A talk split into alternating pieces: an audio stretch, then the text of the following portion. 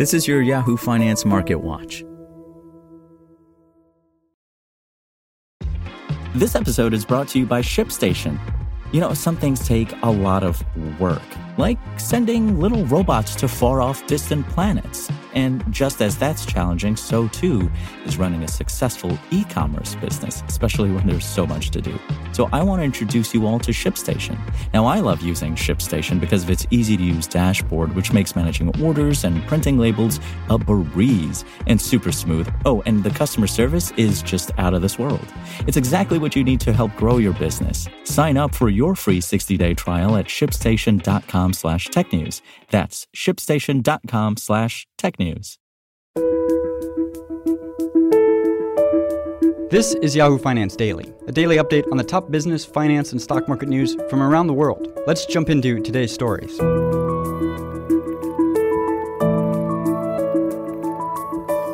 I'm Trevor Ontiveros from Yahoo Finance. Stocks cut gains as vaccine rollout begins. Investors eye stimulus. Stocks were mixed on Monday as investors eyed the rollout of the first coronavirus vaccines in the U.S. and hoped that lawmakers in Washington would end a months long deadlock and move toward advancing a stimulus bill. The Dow turned negative Monday afternoon after hitting a record intraday high earlier in the session. The S&P 500 fell for a fourth straight day amid concerns of more virus-related restrictions as New York City Mayor Bill de Blasio warned the city may need to return to a full shutdown to stem the spread of the virus. The Nasdaq outperformed and held in positive territory. The first doses of Pfizer and BioNTech's COVID-19 vaccine were administered to Americans on Monday after the Food and Drug Administration granted the inoculation emergency use authorization for those aged 16 and older on Friday. About 2.9 million doses will be the initial batch delivered first to frontline healthcare workers and nursing home residents across the country as part of Pfizer's contract with the U.S. government to provide 100 million doses to Americans free of charge by March. With the vaccine now shipping, we expect greater reaction from the broader market over the potential return to normal. Bank of American equity strategists said in a note Monday. Still, they added, We caution much work remains to vaccinate the population and don't expect to see major progress until after mid 21. Moderna's vaccine, which uses similar technology to Pfizer's, is under review with the FDA as well and could be granted authorization in the coming days. The company first filed its request for emergency use authorization in late November, about one week after Pfizer's request. The U.S. government on Friday said it doubled its orders of Moderna's vaccine to 200 million. Investors also hoped for more productive stimulus discussions in Washington this week. House Speaker Nancy Pelosi and Treasury Secretary Steven Mnuchin, two of the leading negotiators of the deal, spoke in a half hour phone call on Sunday and agreed to speak again on Monday, according to Pelosi's spokesperson.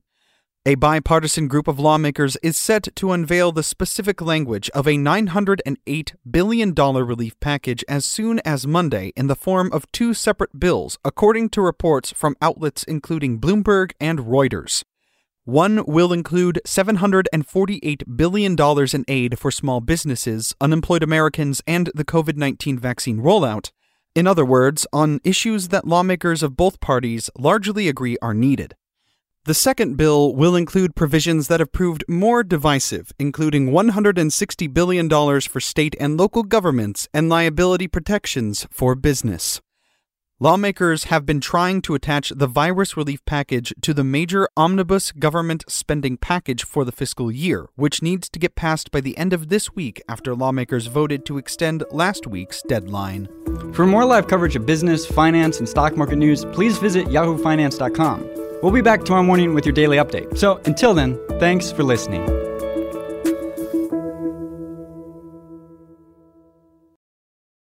Want to learn how you can make smarter decisions with your money? Well, I've got the podcast for you.